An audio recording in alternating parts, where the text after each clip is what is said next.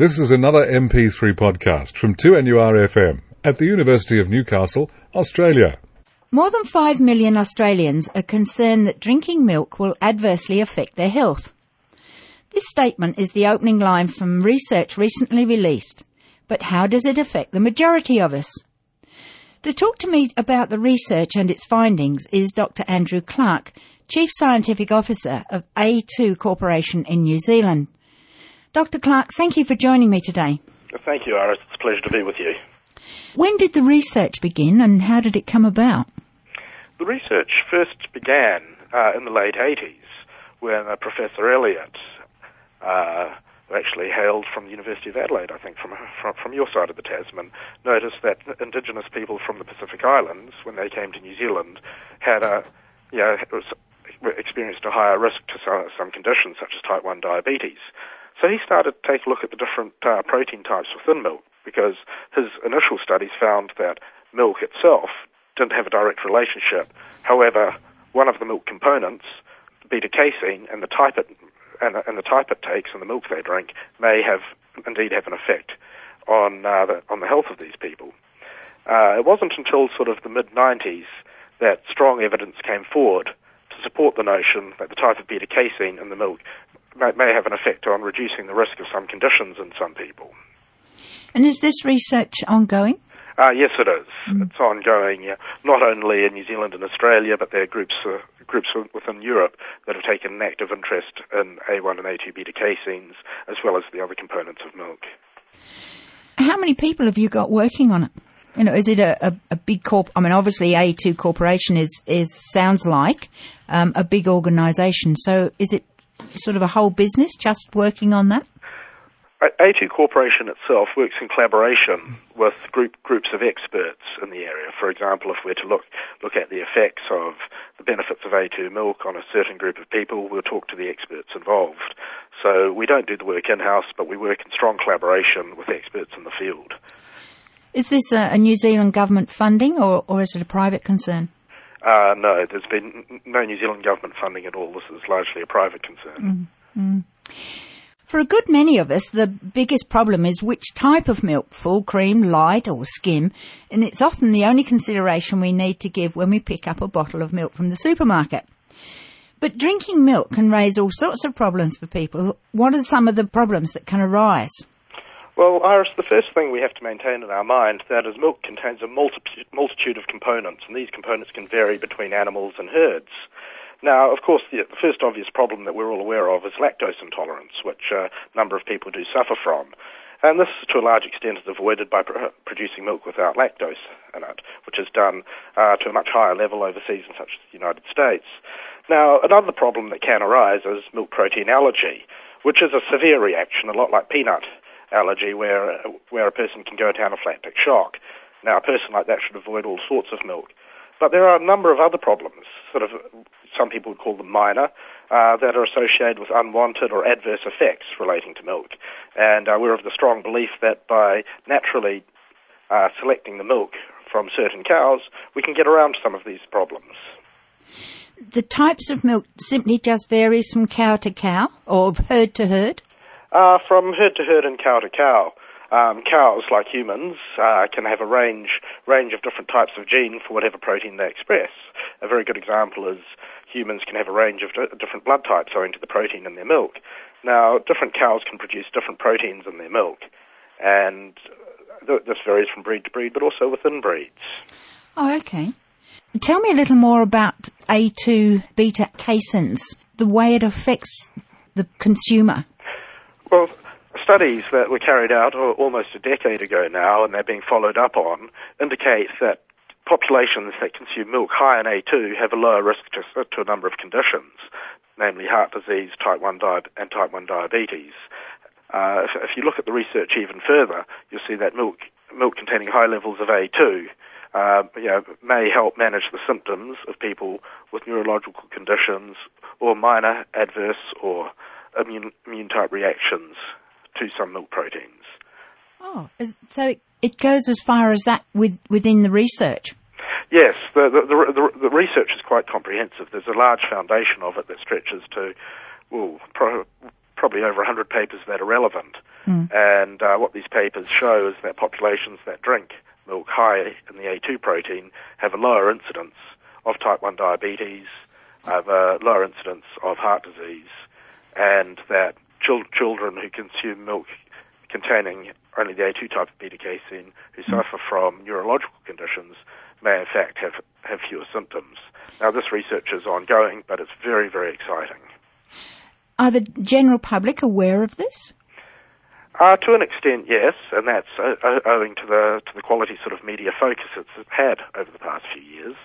Um, and of course, you know, the science aside, there's been a number of stories in the media about people who've been consuming milk high in A2 or A2 milk who haven't experienced the adverse effects they normally associate with dairy. Now, these, these effects tend to be uh, sort of immune or allergy based. Um, they're to do, to do with uh, dis, you know, digestive discomfort and uh, sort of minor, minor type immune or allergic type responses. Now, there's a very attractive scientific hypothesis to explain these observed uh, these observations from consumers.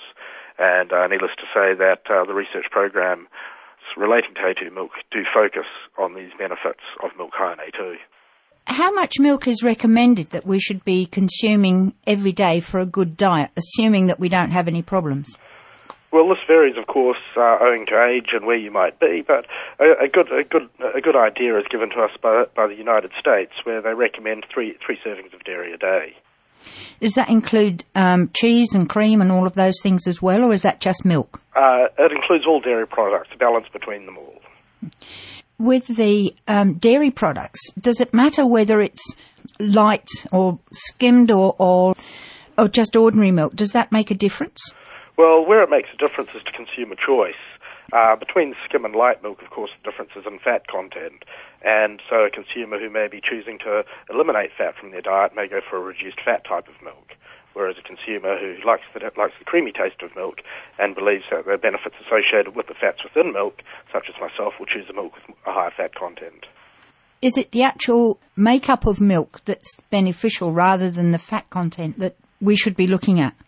I think that you should look across the board. Depending, of course, it will vary from person to person. There's a new field called sort of nutrigenomics, where people select their nutrition based on their genotype or their genetic makeup.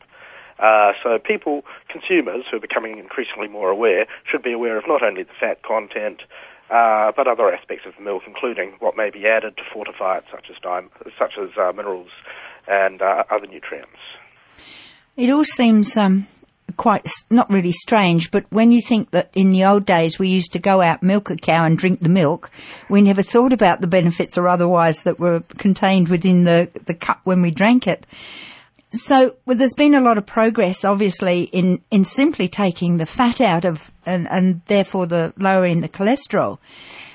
Does this really make a difference to the quality of the milk? Directly, no. Um, and re- reduce, reducing the fat level of milk has just in, involves uh, skimming the milk off once it's been obtained, so it shouldn't affect the quality at all. But once again, the quality and taste of milk is uh, left up to the consumer's opinion and decision. Can we talk a minute about the proteins that are in milk and the benefits we gain from them? You know, does why are we better off having some milk every day or dairy products uh, every day rather than not having them? Well, milk is a very complete food. It has, as we covered earlier, it's got fat, it has carbohydrate, and it also has proteins and minerals. Now, of the proteins, um, there's a major protein called beta casein, and that can exist as one of a number of variants. Uh, now, the difference between them, between the A1 and A2 variants, is, is a small structural difference, which uh, may you know, which may not sound like much, but uh, there's a potential following digestion for them to be broken into different parts. Now, milk protein doesn't only deliver the nutrition of uh, the amino acids and, and the protein. Uh, the proteins in milk have been known to have a bioactive type effect, uh, which is to elicit biological reactions in the human body, which may, yeah, may, may to some extent uh, contribute to beneficial aspects of health. Also, the proteins in milk serve as carrier molecules for many, many of the minerals and other nutrients, such as calcium and phosphorus. The difference between A1 and A2 beta caseins, what is the difference? The difference between A1 and A2 beta caseins, the two major beta caseins found in milk, is a small structural difference uh, within the protein chain. Now, this leads to a difference in the protein structure and subsequently a difference in how it is broken down during digestion. Now, it is the, the yield of digested fr- protein fragments that we believe uh, is the underlying reason why A2 milk may offer some consumers further benefits. Are they present? Are these present in all milk? Yes, as a rule of thumb, you can find pretty much equal levels of both A1 and A2 beta caseins in conventional milks. And have you known about the differences very long, or is this recent research? The difference in the variation in protein types has been known for, for at least a couple of decades. However, it's only recently uh, the possible, you know, the, po- the, possible implications of what these differences mm. may have on human health have come to light. You're listening to Wellbeing. I'm Iris Nichols and I'm talking with Dr. Andrew Clark, Chief Scientific Officer of A2 Corporation in New Zealand. Dr. Clark, how can you get milk with either protein? Does it depend on where the, the cow comes from? And how do you detect where the area is that, that you get the most benefit from your milk? Well, in, in the case of um, A2 milk or milk with naturally maximized levels of the A2 protein, this is naturally obtained from specially selected cows, cows that have been identified to carry only the genes for the A2 type of beta casein, and thus they produce only A2 beta casein in their milk. So nothing special is done to the milk after it's obtained from the cow, and nothing has been done in the dairy or in the process. Is it a, a special breed of, of cow? You know, like um, I'm not sure what sort of cows you have uh, in New Zealand, but um, in England, for example, one of the best milk producers is a Jersey cow or a Guernsey cow, um, and they both produce a lot of full cream milk. So, do you have a, a special type of cow that you go for for, for these um, beta? Well, the breed of cow, to an extent, does determine how much A1 or A2 beta casein may be in the milk. Um, the, the Friesian or the Holstein cows, which produce most of the milk in the Western world, are roughly 50-50, uh, roughly 50-50 as far as A1 or A2 is concerned. But there are some breeds, like the Guernsey you mentioned earlier, that m- may have a higher proportion of A2 in their milk. But unless it's measured, it's not really known. Are, they, are these cows fed on a special diet? Not at all. No. It's just where they happen to be and, and that well, particular type yes. of cow. The, the, the diet that they're fed on doesn't affect the type of beta casein they mm. produce in their milk. Are all these pro- proteins available in goat's milk? Now, strictly speaking, cow's milk proteins are unique to cows. However, what we can talk about is the beta casein and being A2-like. When we talk about A2-like, we can say cow, cow's milk, uh, beta casein, and human, human beta casein for that matter, can be viewed as A2-like on the basis of the structure uh, around the difference where A1 and A2 vary. So, in a nutshell, uh, they're not contained in goat's milk. However, goat's milk beta casein can be viewed as more similar to A2 than to A1. That sounds a bit complicated, but I think I know where you're going. Yes. Um, I've heard that they have extra calcium and omega 3 uh, sometimes added to milk. Could these be conta- obtained by the consumer in any other ways, such as eating fish two or three times a week? Oh, obviously, of course. But this doesn't detract from sort of the benefits you'd, uh, you get from drinking milk that contain the extra calcium or omega-3. And is this, um, are they added during the process of, of bottling or, or how does, how did they come to get that? I can't speak with authority on, on what other dairy companies may do, but generally, yes, they're added, added after production. Mm. So that you, you can, uh, there are studies that show that you can lift the levels of the omega-3 fatty acids by modifying the feed that you give to the cows. Okay. So, as far as the additions are made to the, to the milk, this is done when the milk comes from the dairy into the factory? Is that the, the time of process? Generally, yes. Mm, mm. How do you find out if a person's allergic to milk? Do they always set up a serious reaction or does it gradually build up in their system? Well, the term allergic is a very general term. Uh, if you to find out whether you're allergic to milk, it's always best to, to consult a physician or, or a general practitioner. Um, now, the most severe type of milk allergy can result in anaphylactic shock, uh, very similar to a peanut type allergy. But then there are a number of sort of uh, you know, less severe type allergies uh, or adverse reactions. And there is evidence to suggest that, uh, that, that, that one can desensitize over time. Uh, however, a, a, general answer can't be given um, to whether or, yeah, to, the, to these questions about um, whether it's always a serious reaction or whether it does gradually build up in their system. Mm. What about milk that's been pasteurised? Does that make is that a different type of milk altogether? Uh, the pasteurisation uh, process involves heating the milk up to a certain temperature uh, to kill the microbes and make the milk generally safer for the consumer. Now, heating proteins does change uh, their structure, and this could have a downstream effect on how they're broken down. Does it affect the goodness of, of the milk? That's probably a debate. Um, yeah, that, that's a debate that uh, would be a lively one if, if, a number of parties were involved. Uh, but as far as its nutritional goodness is concerned, uh, there isn't any strong evidence to suggest that pasteurization does anything other than make it safer for the consumer. What other additives are we likely to be getting in the course of drinking a pint of milk a day, as the sl- slogan used to say? to my knowledge, there are very few additives that are thrown into milk, except those that are noted on the label, such as vitamin D, uh, folate, or calcium. So any other additives you're likely to get in the course of drinking milk will be noted on the label, and generally they're there for the consumer to s- seek out. So sometimes it's a good thing to stand and read what's in the bottle? Uh, generally, generally people who, who buy, buy milk with additives uh, in them are people who specifically sought them, for mm. example, calcium or omega-3 fatty acids. But uh, conventional milks or standard milks uh, just come straight from the cow and are processed. Do you think that generally we're aware of all the extras that we're being given when we buy milk? Yes, I do. Um, yeah, the, the regulatory and labelling uh, regulations uh, ensure that's the case. Mm.